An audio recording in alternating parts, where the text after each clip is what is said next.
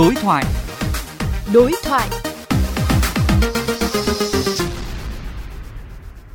Thưa quý vị, 6 gối cao su trong tổng số 1.138 gối cao su của toàn tuyến Metro số 1 Bến Thành Suối Tiền đã bị phát hiện hư hỏng, lệch khỏi vị trí ban đầu.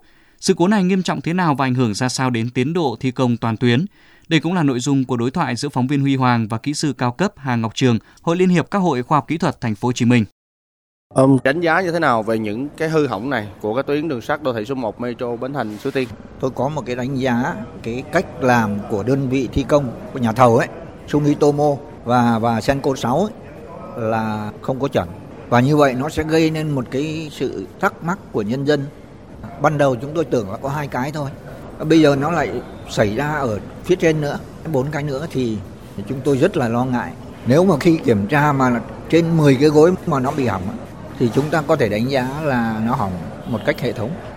Đầu tiên ở Việt Nam, kể cả những cái cầu và những cái, cái đường trên cao của đường bộ chưa có chỗ nào có cái hiện tượng hỏng cái gối như thế này và nó bị trượt thì đây là một cái hiện tượng chất lượng kém nếu mà cái tình huống xấu nhất có thể xảy ra là chúng ta phải thay hết 1.138 cái gối cao su này thì cái việc thay thế nó có phức tạp và nó mất nhiều thời gian hay không?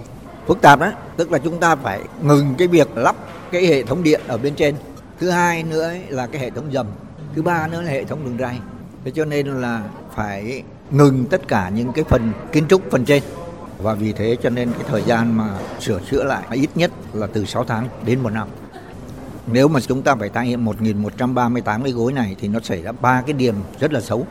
Thứ nhất là cái phần mà kiểm tra chất lượng là chúng ta làm mà không tốt. Cái thứ hai nữa ấy là cái sản xuất. Thứ ba nữa là giám sát thi công. Điều rất là gai go và rất là nguy hại. Xin cảm ơn ông.